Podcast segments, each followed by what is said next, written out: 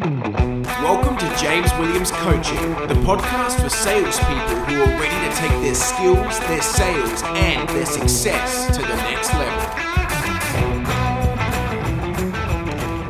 Hi there, and welcome back to another episode of James Williams Coaching. Uh, today, it's going to be a relatively short and sweet episode. I think most episodes are pretty short and sweet, but this one maybe even more so. I just wanted to share with you a concept, an idea, um, and that concept is are we in isolation or could we be in ISO creation? Isolation or ISO creation? What am I talking about? Well, the words we say casually create our reality. Our self talk is so important for the way that we feel, and life. It's not so much about what happens to us, but how we react to it that, that makes a big difference, that, that has a huge impact. And um, you could call this optimism, you could call this just a different way of thinking, but I am really looking at this opportunity to be creative. And, you know, the word isolation, like, I, I don't like the, the word isolation. It, like, it reeks of like loneliness and boringness and being completely separated from everybody. Um, and like, that's not what's happening at the moment. Even if we are in isolation, even if you, um, are, you know, are in self quarantine, you can't leave the house.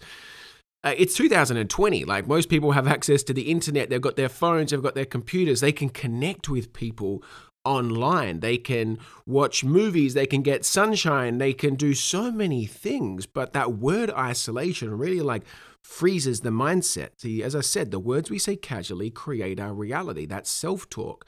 Those words trigger like a meaning, which triggers an emotion, which triggers an action, which triggers a result. And if we keep saying we're in isolation, that's really going to like shut off the mind to possibility. So I'm not in isolation. I'm in ISO creation. And every day I'm getting up and I'm creating my day. I'm looking for different ways to create happiness, different ways to create joy that I can bring to the world and support and love the people around me. I'm looking for different ways to create uh, marketing ideas, business ideas, workouts to stay fit and healthy. I'm looking for different ways to create different things all the time. And this just change in my mindset has been fantastic for me. So I'm not in isolation. I'm in ISO creation. And every morning you get up, you still have that blank canvas. It might be a slightly smaller canvas than you're used to, but you can still paint and design your own day the way that you want it to look.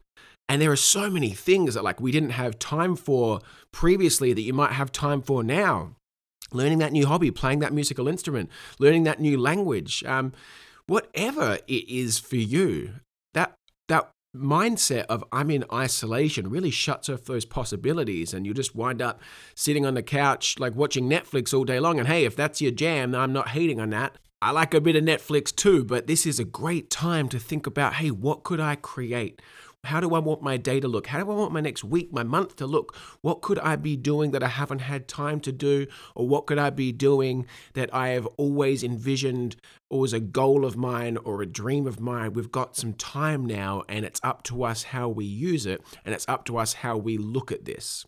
Is the glass half empty or is the glass half full? Are you in isolation or are you in isocreation? Isocreation. Do you have more time now than ever to be creative, to come up with new ideas, try new things, explore new possibilities? So that's the concept I wanted to share with you today. I told you this episode would be short and sweet. Um, I hope it helps you. And of course, I will speak to you again very soon for another episode of James Williams Coaching.